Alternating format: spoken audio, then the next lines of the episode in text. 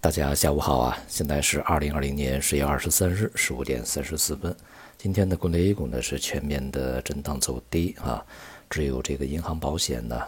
在勉强支撑着盘面啊，但是对于整个的这个市场表现呢没有太大的帮助啊，也使得呢整体指数在本周啊全部的这个下跌告收，而且是周初啊到现在一直是。从一周的这个形势上来讲啊，是它是一个单边下行，而从这个节后到现在吧，是一个震荡的阴跌啊。而从七月份到现在，其实也是一个重心下移啊，震荡的阴跌过程。那么这样的一个市场状态呢，也显示出啊，在疫情以后啊，无论是国内还是国际，通过一系列的大量的刺激啊、救助政策，那么令经济回稳啊，这个市场抬升以后，那么这种效应呢，已经基本上啊释放的比较充分。那么接下来呢，恐怕就是必须要有一个长久的基本面，来去对市场呢形成持续的支持啊，才能够使市场呢继续上涨。而这种这个强劲的基本面呢，现在看起来还并没有特别呃具备的一些证据啊。那么至少呢，我们来自于内外部啊情况呢都是如此。一个呢是经济呢这个稳定状态，我们在前面讲它是一个在前面低基准的情况下的一个稳定啊，也是在一个下行状态的稳定。并不是在一个高速成长状态下的稳定啊，而外部呢也还是在一个恢复过程中，而且恢复呢现在面临着一个中断的这个风险啊，尤其像欧洲啊疫情现在上升的速度非常快啊，而美国呢现在仍然没有停止，巴西、印度也都拒绝啊一些正常的手段来去抑制这些疫情，所以呢进入呃马上就要进入冬季啊。天气冷了以后呢，恐怕啊疫情的反复呢会比较强烈一些，而这个有效的疫苗和一些有效的药物呢，恐怕也会啊这个较预期呢推迟一段时间，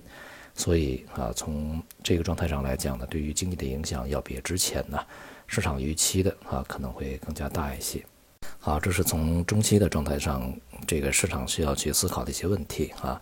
那么从短期的状态呢，现在这个美国的。第二轮啊，这个救助方案呢，啊，目前有一些进展啊。不过呢，这个即便是有进展，市场也不是特别看好啊。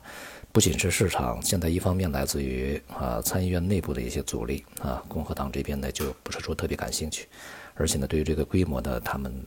不是特别的非常支持啊。而另外一方面呢，在民主党啊这个里面呢，也开始出现了一些怀疑的声音啊，也开始不建议啊在大选之前匆忙的去通过这样的一个法案啊。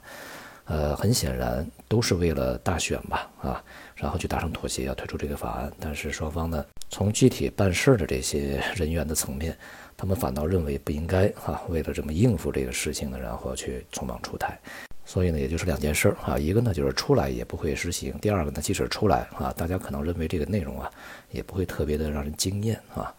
在大选层面啊，特朗普和拜登啊进行了最后一轮的辩论。在辩论会上面呢，这个特朗普也没有拿出特别多的猛料啊来去攻击拜登，当然啊，拜登也没有什么新鲜的东西拿出来啊，不太清楚呢是现在确实已经没有了，还是说这个不到最后释放的时候，因为也只有十天了嘛啊，九天时间，所以说现在不爆料呢，也就基本上啊，可能这个时间窗也就关闭了啊。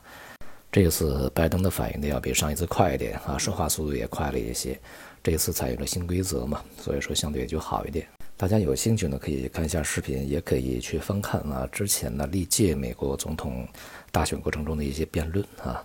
那么之前的很多这政客辩论还是比较有政客的这些风范啊，相对比较得体一些啊。这一次这个辩论，尤其是上一次啊，就跟泼妇骂街有点差不多啊。所以说这个美国政治呢也是走到了一个比较尴尬的地步啊。而拜登呢，也是强调他在胜选以后会加强与台湾的合作。而我们国家呢，这两天啊，也在高调的纪念这个抗美援朝啊这样一个重大的一个历史事件。就像天气啊炎热，这个草木都是非常碧绿的时候，人们呢会愿意去运动啊，这个向上啊。但是当这个天气变冷啊，然后伴随着一些刮风啊。呃，降温呐，树叶掉啊，这个天气肃杀啊，那么人们呢就倾向于龟缩一些。那么因此呢，现在市场呢其实就是进入到了一个防守状态啊。这种防守状态呢，当然也就会导致整个市场的一个下行压力的逐步释放。如果说在大选之前呢，这个有什么资产可以变得比较坚挺？我想呢，最为可靠的可能就是美元。在未来两周时间里面吧，美元有可能会出现一个短级别的反弹啊。这种反弹呢，它只是反弹而已，为了应因啊这个大选所带来的不确定性，人们撤离风险资产啊，重新回到一个